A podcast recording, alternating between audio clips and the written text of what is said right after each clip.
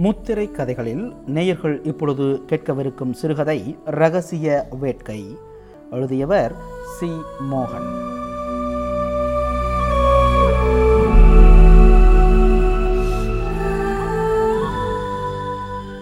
ஆயிரத்தி தொள்ளாயிரத்தி ஐம்பத்தி இரண்டில் பிறந்த சி. மோகன் மதுரையைச் சேர்ந்தவர். மிக குறைவான கதைகளையே எழுதியுள்ளார். இவருடைய கதைகளில் வரும் மொழி எளிமையாகவும் சொல்லப்படும் பொருளுக்கு நெருக்கமுடையதாகவும் இருப்பதை காண முடிகிறது. ஆ. யதார்த்த பாணியில் சில கதைகளை எழுதியுள்ளார். இக்கதைகள் நவீன படைப்பு மொழியை கொண்டுள்ளன.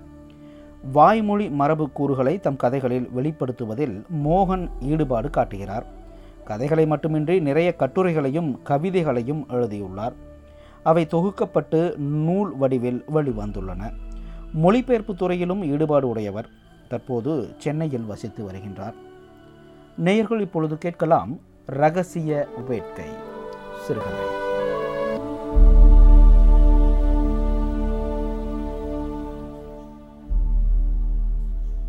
கண்ணாடி முன் நின்றபடி உடலை சுற்றியிருந்த துண்டை இடது கையால் உருவி கட்டிலின் மீது எறிந்துவிட்டு கிஸ்மி என்று எழுதப்பட்டிருந்த ஜட்டியை கால்கள் வழியாக மேலே இழுக்க குனிந்தபோது சுவாசத்திலிருந்து துர்நாற்றம் மெல்ல கசிவதை அவள் உணர்ந்தாள்.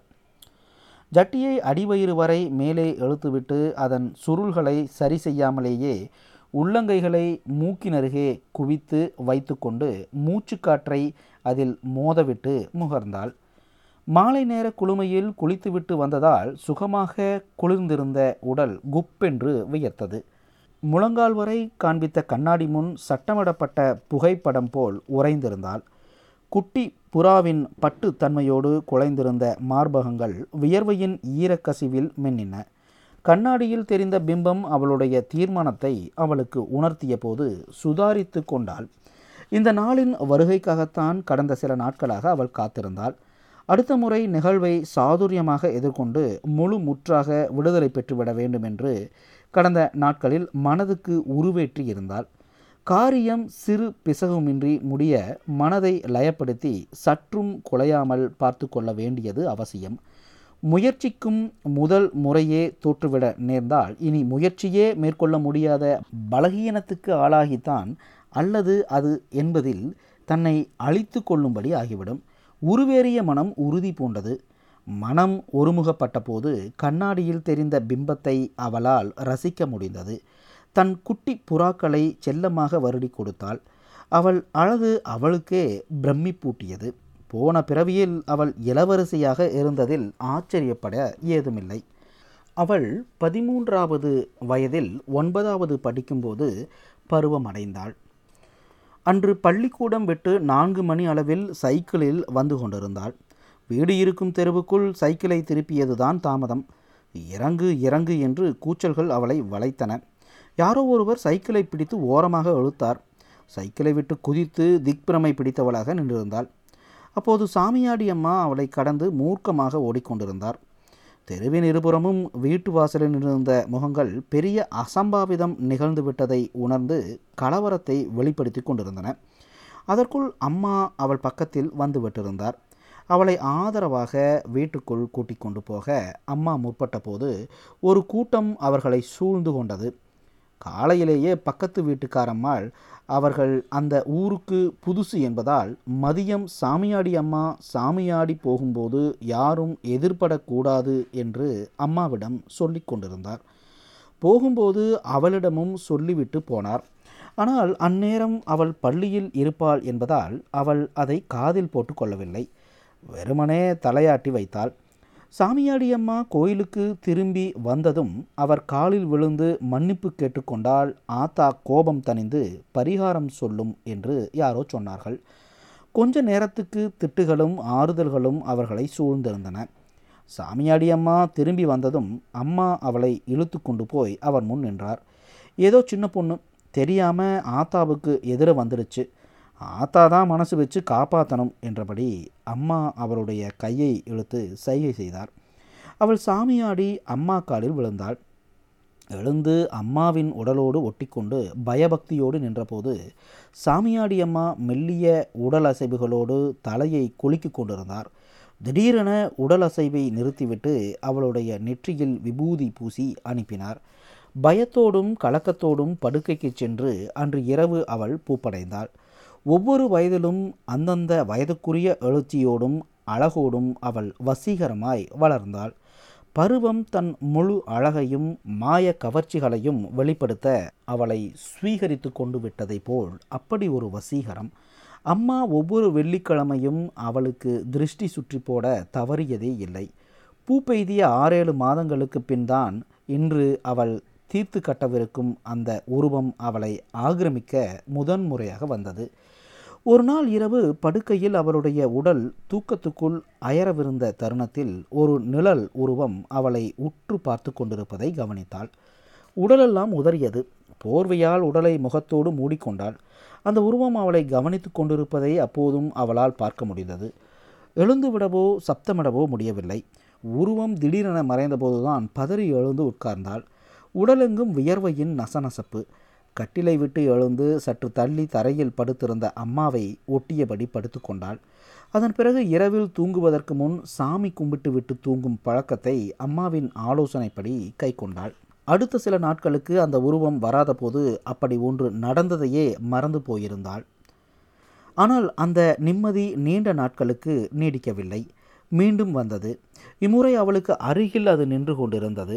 அவள் கவனித்த அந்த தருணத்தில் அது அவளை நோக்கி நகர்ந்து வந்தது.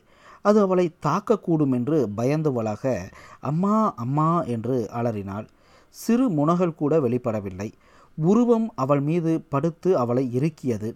ஆவேசத்தோடு திமிரினாள். சிறு அசைவு கூட நிகழவில்லை. உருவம் அவள் உடலோடு இணைந்து இயங்கத் தொடங்கியது. அவள் சகல திமிரல்களோடும் அசைவற்று கிடந்தாள். கன்னித்திரை கிழிந்தபோது கண்ணாடியைப் போல் அவள் நொறுங்கிக் கொண்டிருந்தாள். அப்போது அவள் கதறிய கதறல் அரை காற்றின் அமைதியில் உறைந்திருந்தது. கலவரத்துடன் எழுந்து உட்கார முடிந்தபோது உருவம் மறைந்து விட்டிருந்தது. அருவருப்பும் கேவல உணர்வும் மேலிட விசும்பி விசும்பி அழுதாள். அழுகை சத்தம் கேட்டு எழுந்து வந்த அம்மாவிடம் அந்த உருவம் மீண்டும் வந்ததாகவும் அது தன் கழுத்தை நெரிக்க முயற்சித்ததாகவும் சொன்னாள். அம்மா நெற்றியில் விபூதியை பூசிவிட்டு அவர் அருகில் அவளை படுத்துக்கொள்ள செய்தார். அடுத்த நாள் மாலை அம்மா அவளை ஒரு மாந்திரிக அம்மையாரிடம் அழைத்து கொண்டு போனார். அந்த அம்மா அனுமர் பக்தை அனுமாருக்கு அந்த அம்மாவிடம் கொள்ளை பிரியம். அனுமார் அந்த அம்மாவுக்குள் வந்து அடிக்கடி பேசிக்கொண்டிருப்பது வழக்கம். பிரபலங்களும் அந்த அம்மாவை பார்க்க வந்ததில் அவரும் பிரபலமாகி விட்டிருந்தார். வீட்டின் முன் கூரை வேய்ந்து பெஞ்சுகள் போடப்பட்டிருந்தன. நல்ல கூட்டம். ஒரு மருத்துவமனை போல் வரிசையாக ஆட்கள் அனுப்பப்பட்டார்கள். வீட்டுக்குள் நுழைந்ததும் இருந்த சிறு அறையில் விதவிதமான அனுமார்களுக்கிடையே அந்த அம்மா அமர்ந்திருந்தார். அவளின் பெயரை கேட்டபின் அவருக்கு பக்கத்தில் ஃப்ரேமுக்குள் இருந்த அனுமாரை பார்த்துவிட்டு கண்களை மூடிக்கொண்டார். சில நிமிடங்களுக்கு பின் கண்களை திறந்தவர் இவளின் போன பிறவியை எனக்கு காட்டினார் என்றார். இவள் போன பிறவியில் ஒரு குறுநில இளவரசி பேரழகி. இவளுக்கு மனமாக இருந்தாலும் ஒரு காதலனும் இருந்தான். காதலனுக்காக இவள் தன் கணவனை கத்தியால் குத்தி கொன்றாள். அந்த பாவம்தான் இப்போது இவளை தொடர்கிறது என்றார். அவருடைய அம்மா அவரிடம் அந்த உருவதம் பற்றி சொன்னார். அந்த அம்மா சோழிகளை எடுத்து கண்களை மூடிக்கொண்டு வலது கையை உட்புறமாக வளைத்து சோழி போட்டார். அபயக்கரம் காட்டும் அனுமார் படம் ஒன்றை வீட்டில் வைத்து பூஜிக்கும்படியும் தினமும் தூங்கப் போவதற்கு முன் தான் எழுதி தரும் ஸ்லோகத்தை சொல்லும்படியும் கூறினார். கிளம்பும்போது இனி அது வராது பயப்பட வேண்டாம் என்றார்.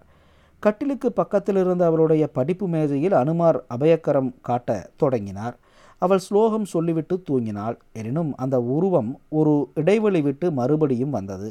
ஆனால் இம்முறை அது வந்து அகன்ற பிறகு அதற்கும் அவளுக்குமான உறவில் பெரும் மாற்றம் நிகழ்ந்து விட்டிருப்பதை அறிந்தாள். அதுவரை அவளின் மனப்பிராந்தியத்தில் பயத்தின் அடையாளமாக இருந்த அந்த உருவம் அதன் பிறகு ரகசிய வேட்கையின் சின்னமாக மாறியிருந்தது. அன்றும் அந்த உருவம் வந்தபோது அவள் பயந்து விட்டதென்னவோ உண்மைதான். ஆனால் இம்முறை அவள் உடலோடு இணைந்து அது இயங்கிய போது அவளுடைய இடுப்பு மேலெழுந்து சுழன்றாடியது. கால்கள் காற்றில் நீந்தின. புணர்ச்சியின் லாகிரியில் ஒரு மிதவையாகி விட்டிருந்தாள். உருவம் அகன்ற பின்னும் அது அவளுக்கு அறிமுகப்படுத்திய உலகில் சஞ்சரித்தபடி வெகு நேரம் அப்படியே படுத்திருந்தாள். தாகம் எடுத்தது எழுந்து சென்று விளக்கை போட்டு தண்ணீர் குடித்தபோது அனுமார் பட ஃப்ரேமின் ஒரு முனையில் அவருடைய ஜட்டி சிக்கிக்கொண்டு தன் அபயகரத்தை மறைத்தபடி தொங்கிக் கொண்டிருப்பதை கவனித்தாள். பயத்தை மேவிய ஆச்சரியத்தோடும் கூச்சத்தோடும் ஜட்டியை எடுத்து அணிந்து கொண்டாள். அன்றிலிருந்து அவள் மனம் உருவத்தின் வருகையை எதிர்பார்த்து ஏங்கத் தொடங்கியது. கடந்த பத்து வருடங்களாக சிறு சிறு இடைவெளி விட்டு வருடத்துக்கு பத்து முறையாவது அது வந்து கொண்டிருந்தது. கடந்த முறை அது வந்தபோதுதான் அதற்கெதிரான வன்மமும் குரோதமும் அவளுக்குள் எழுந்தது. தற்கொலை செய்து கொண்டாவது அதனிடமிருந்து தன்னை துண்டித்து கொண்டாக வேண்டும் என்று எண்ணும் அளவிற்கு அவள் அதன் மீது ஆத்திரம் கொண்டாள். அவளை அழித்து கொள்ள எந்த ஜென்மத்திலும் அவளால் முடியாது. ஏதேனும் விபத்தில் அவள் அழகு குலைய கூடுமெனில் தற்கொலை அவளுக்கு சாத்தியப்படலாம். எனவே மாற்று வழியில் அவள் மனம் சஞ்சரித்தது. அடுத்த முறை அந்த உருவம் வரும் நாளில் அதை தீர்த்து கட்ட தீர்மானித்தாள். கண்ணாடி முன் நின்றபடி ரவிக்கு பிடித்த இரவு உடையை அணிந்து கொண்டாள் ரவி. அவள் ஆசை கணவன். அவள் வேலைக்கு சேர்ந்த வங்கியில் அவன் ஆபீசராக இருந்தான். ஒரு வருடத்துக்கும் மேலாக அவர்களிடையே செழித்து வளர்ந்த காதல் நான்கு மாதங்களுக்கு முன்பு அவளுடைய பெற்றோரின் எதிர்ப்பையும் மீறி கல்யாணத்தில் முடிந்தது. தம்பதிகள் ஒரே கிளையில் பணியாற்றக்கூடாது என்ற விதி காரணமாக இப்போது அவர்கள் குடியிருக்கும் பகுதி கிளைக்கு அவள் மாறினாள். பொதுவாக நான்கு மணிக்கெல்லாம் அவள் வீட்டுக்கு வந்து விடுவாள். ரவி வர எப்படியும் ஏழு மணி ஆகிவிடும். ரவி வரும் நேரம் நெருங்கி கொண்டிருப்பதை உணர்ந்தாள். அவன் வருவதற்குள் உருவத்தை ஒழித்து கட்டுவதற்கான திட்டத்தை மனதுக்குள் நிகழ்த்தி பார்த்து கொள்ள விரும்பினாள். மூக்கின் மீது உள்ளங்கைகளை குவித்து வைத்துக்கொண்டு மீண்டும் ஒரு முறை மூச்சுக்காற்றை சத்தத்துடன் அதில் மோதவிட்டு முகர்ந்தாள். லேசான துர்நாற்றம் முகத்தை சுழிக்க வைத்தது. அந்த உருவம் இன்று வரும் என்பது அவளுக்கு உறுதிப்பட்டது. அது வரும் நாளில் அவளுடைய மூச்சுக்காற்று லேசாக துர்நாற்றம் அடிப்பதை அறிந்து கொள்ள கடந்த பத்து வருடங்களாக அவள் தவறியிருந்தாள். கடந்த முறைதான் கண்டுபிடித்தாள். அதற்கு ரவிதான் ஒரு வகையில் காரணம். அந்த உருவத்துக்கும் அவளுக்கும் உள்ள உறவு பற்றி ரவிக்கு எதுவும் தெரியாது. தன்னுடைய பிரத்யேகமான அந்தரங்கம் என்பதாக அதை அவள் பேணி வந்தாள். திருமணத்துக்கு பின் முதன் முறையாக கடந்த முறை அது வந்த நாளில் ரவியுடன் புணர்ச்சி பரவசத்தில் திளைத்திருந்துவிட்டு அவனுடைய மார்பில் கை போட்டபடி உருக்களித்து படுத்திருந்தாள். புணர்ச்சிக்கு முன்னதாக அவளின் மூக்கோடு தன் மூக்கை உரசியபடி தன் உதடுகளுக்கிடையே அவளின் கீழுதட்டை பற்றி சுவைத்து கொண்டிருந்த அவன் திடீரென தன் உதடுகளை விளக்கி கொண்டு அவளுடைய மூச்சு லேசாக நாற்றமடிப்பது பற்றி ஏதோ சொன்னாள். அப்போது அவள் அதை பொருட்படுத்தாமல் அவனுடைய கழுத்தோடு கைகளை வளையவிட்டு முகத்தை தன் மார்புக்கு இழுத்தாள். அந்த இரவில் ரவியோடு ஒட்டிக்கொண்டு படுத்திருந்த போதுதான் உருவம் ரவியின் மார்பில் படர்ந்திருந்த அவளுடைய கையை எடுத்துவிட்டு அவளை படுக்கையில் சற்று நகர்த்தி அவள் மீது படர்ந்தது. கணவன் அருகில் படுத்திருக்கும் போதே தான் புணரப்படுவதில் அருவருப்பும் அவமானமும் அடைந்த அவள் முரண்டி விடுத்து கொள்ள முயற்சித்து எவ்வித அசைவுமின்றி சரணடைந்து இணைந்து தாளாடினாள். உருவம் மறைந்த பிறகு மிக மோசமாக தான் கேவலப்பட்டு விட்டதற்காக குன்றி போனாள். பக்கத்தில் ரவி எவ்வித சலனமுமின்றி புணர்ச்சி கழிப்பின் நிறைவில் உறங்கியிருந்தான். தன்னைத்தானே அழித்து கொண்டு விடலாமா என்று கூட அவள் நினைத்து பார்த்ததும் உருவத்தை அழித்து தன் கௌரவத்தை மீட்டெடுக்க அவள் முடிவெடுத்ததும் அப்போதுதான். அதன் பிறகு அதற்கான வழிமுறைகள் பற்றி யோசிக்க ஆரம்பித்தாள். அவள் உடலை அந்த உருவம் அணுகுவதில் ஒரு பழக்கப்பட்டு போன தன்மை படிந்திருப்பதை அவள் கண்டறிந்த ஒரு நாளில் மனம் உற்சாகம் பெற்றது. சரியான தருணத்தில் தேர்ந்தெடுக்க ஒரு அருமையான பிடிமானம் கிடைத்துவிட்ட மகிழ்ச்சி. அவளுடைய உடலின் மீது தன் முழு உடலையும் கிடத்தி இறுக தழுவிய பின் அப்படியே அடிவயிற்றுக்கு அது முகத்தை இறக்கி கொண்டு போகும் தருணம்தான் அவள் செயல்படுவதற்கான சரியான சமயம் என்று இனம் கண்டாள். அந்த தருணம் வரை இச்சைக்கு இடம் கொடுக்காமல் இருந்துவிட்டால் தலையணைக்கு அடியில் அவள் மறைத்து வைக்க இருக்கும் கத்தியை அப்போது அவளால் எடுத்துவிட முடியும். அதே கணத்தில் அதன் முதுகில் கத்தியை பாய்ச்சி விடவும் முடியும். அது வரும் நாளை தன்னால் முன்கூட்டியே அறிய முடிந்தால் கத்தியை மறைத்து வைக்கவும் உடலாலும் மனதாலும் தன்னை முழுமையாக தயார்படுத்தி கொள்ளவும் வசதியாக இருக்கும் என்று உணர்ந்தாள். அவள் உதடுகளை சுவைப்பதிலிருந்து விலகி அவளுடைய மூச்சு லேசாக நாற்றமடிப்பது பற்றி ரவி ஏதோ சொன்னது நினைவை வருட மூளை சுறுசுறுப்படைந்து காலங்களில் பின்னோக்கி பாய்ந்தது. ஆம் மூச்சுக்காற்றில் லேசான துர்நாற்றம் கலந்திருப்பதுதான் அது வரும் நாளின் அடையாளம். அந்த உருவத்தை தீர்த்து கட்டும் ஆட்டத்துக்கான உத்திகளையும் உபாயங்களையும் கைக்கொள்ள அன்றிலிருந்து ஆயத்தமானாள். முன்னெப்போதும் இல்லாத வகையில் அவளுடன் அனுபவித்த ஆனந்த லகரியில் அமிழ்ந்து போய் பிரபஞ்ச அமைதியில் கலந்து விட்டவனைப் போல் ரவி உறங்கிக் கொண்டிருந்தான். ஆவேசத்தையும் காதலையும் குலைத்து அவளே முன்வந்து அவனிடம் உறவாடியிருந்தாள். அவன் முகம் முழு நிறைவின் அமைதியை சூடியிருந்தது. அதீத புணர்ச்சி பரவசத்தில் திளைத்து மலர்ந்திருந்த உடலோடு அவள் அந்த உருவத்தின் வருகைக்காக நிர்வாணமாக படுத்திருந்தாள். உருவத்தின் அணுகலை இச்சையின்றி அவளால் இப்போது எதிர்கொள்ள முடியும். தலையணை அடியில் கத்தி இருந்தது அழகிய வேலைப்பாடுகள் கொண்ட கைப்பிடியுடன் குறுவாளை போல் இருந்த அந்த கத்தியை பழங்கலை பொருட்கள் விற்பனை கடையொன்றில் பார்த்தபோது அவள் கைக்கு வந்து சேர்வதற்கென்றே அது அங்கு காத்திருப்பதாக அவளுக்கு தோன்றியது. காலகதியில் இரத்தவாடை காற்றில் கரைந்துவிட்டதில் சாதுவாக தோன்றிய அந்த கத்தி இரத்த ருசி நாடி மீண்டும் அவளிடம் வந்து சேர்ந்தது. உருவம் எதிர்பட்டது அதன் கண்கள் காமத்தின் ஜுவாலையில் பிரகாசித்தன. அவளுடைய உடலை அது கை கொள்ளும் போதுதான் அவள் உடல் நிர்வாணப்பட்டிருந்ததால் அவளின் முழு உடலையும் பரிபூரணமாக அதற்கு முன் அது பார்த்திருந்திருக்கவில்லை. காமத்தின் காந்த பொறிகள் அனைத்தையும் தன் வசமாக்கி கொண்டு விட்டதைப் போல் அதன் உடலும் கண்களும் மின் அலைகளை வீசின. தான் நிலை குலைந்து விடுவோமோ என்று பயப்படத் தொடங்கினாள். இன்று தவறிவிட்டால் தன்னை அழித்து கொள்வதுதான் தனக்கு இருக்கும் ஒரே வழியாகிவிடும் என்று தோன்றிய போது மனம் லயப்பட்டு முடிவை நிறைவேற்றுவதற்கான உறுதிக்கு திரும்பியது. முன்னெப்போதும் காட்டியிராத ஆவேசத்தோடும் வேட்கையோடும் உருவம் அவள் மீது படர்ந்தது. நொடிகள் நகர்ந்தன. அது தன் முகத்தை கீழறக்கப் போகும் தருணம் நெருங்கிவிட்டிருந்தது. அவள் சுதாரிப்பை இழந்து விடாமல் இருக்க பாடுபட்டு கொண்டிருந்தாள். அதன் முகம் கீழ் நோக்கி நகரத் தொடங்கியதும் வலது கையை தலையணை கடியில் நுழைக்க முயற்சித்தாள். கை நகர மறுத்தது. முழு பலத்தையும் ஒன்று கூட்டினாள். வலது கை கத்தியோடு வெளியில் வந்தது. ஆனால் அந்த நொடியில் அதன் உடல் அவளுள் இயங்கத் தொடங்கி விட்டிருந்தது. இப்போது அவள் முன்னோக்கி எழுந்து அதன் முதுகில் கத்தியை பாய்ச்ச வேண்டும். அவள் முதுகு முகத்தோடு முன்னோக்கி எழுவதற்கு பதிலாக இடுப்போடு மேல் நோக்கி உயர்ந்தது.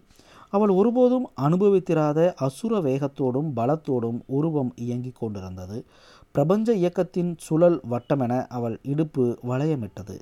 கைகள் காற்றை துளாவின. வலது கை கத்தி காற்றை கிழித்து கொண்டிருந்தது. வீரிட்ட அலறல் கேட்டு போக வெளியிலிருந்து துண்டிக்கப்பட்டவளாக பதறி எழுந்து உட்கார்ந்தபோது உருவம் மறைந்து விட்டிருந்தது. ரவியின் இடது மார்பில் கத்தி ஆழமாக ஊன்றியிருக்க பெருக்கெடுத்த ரத்தம் படுக்கை விரிப்பில் பரவிக் கொண்டிருந்தது.